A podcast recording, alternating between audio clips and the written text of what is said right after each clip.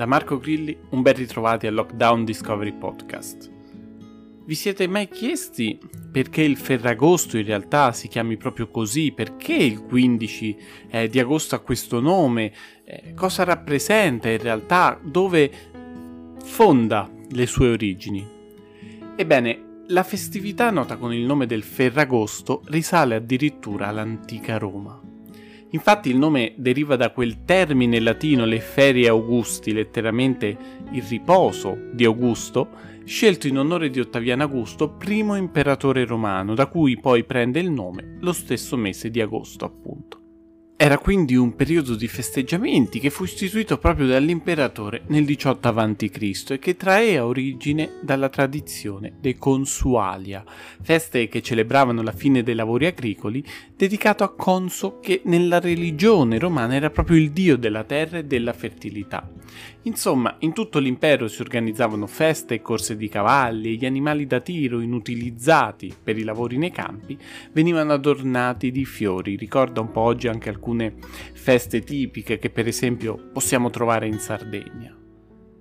Inoltre era anche usanza in quei giorni che i contadini facessero gli auguri ai proprietari dei terrieri, ricevendo in cambio una mancia. Insomma, un periodo davvero ricco di festa, un periodo risalente appunto all'antica Roma, eh, che ancora oggi comunque, sebbene non ne siamo magari consapevoli, conserva qualcosa di importante, conserva una reminiscenza storica. Ma come da usanza per la nascente religione, la ricorrenza fu poi assimilata dalla Chiesa cattolica, che poteva così utilizzare un rito già noto alle popolazioni, svuotandolo nel suo significato pagano e colmandolo con quello cristiano.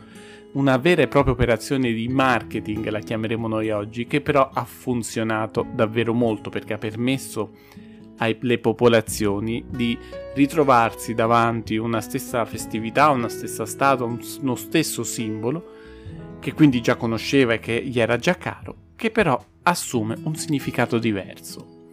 Intorno al VII secolo così si inizia a celebrare l'Assunzione di Maria, una festività che fu fissata proprio per il 15 di agosto.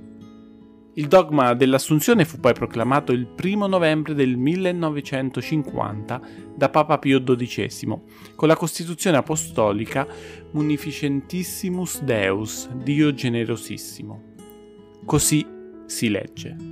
Pertanto, dopo aver innalzato ancora a Dio supplici, istanze, aver invocato la luce dello Spirito di verità, gloria di Dio Onnipotente, che ha riversato in Maria Vergine la sua speciale benevolenza a onore del suo Figlio, Re immortale dei secoli e vincitore del peccato e della morte, a maggior gloria della sua augusta Madre a gioia ed esultanza di tutta la Chiesa, per l'autorità di nostro Signore Gesù Cristo, dei Santi Apostoli Pietro e Paolo e nostra, pronunziamo, dichiariamo e definiamo essere dogma da Dio rivelato che l'Immacolata Madre di Dio, sempre Vergine Maria, terminato il corso della vita terrena, fu assunta alla gloria celeste in anima e corpo.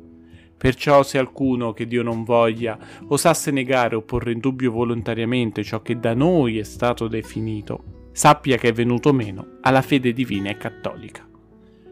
Con queste sacre parole il Papa sancisce l'assunzione della Vergine in cielo, in anima e corpo, alla fine della sua vita terrena. Nasce così la festività dell'Assunzione della Vergine, oggi meglio nota come Ferragosto. Buon ferie Augusti a tutti!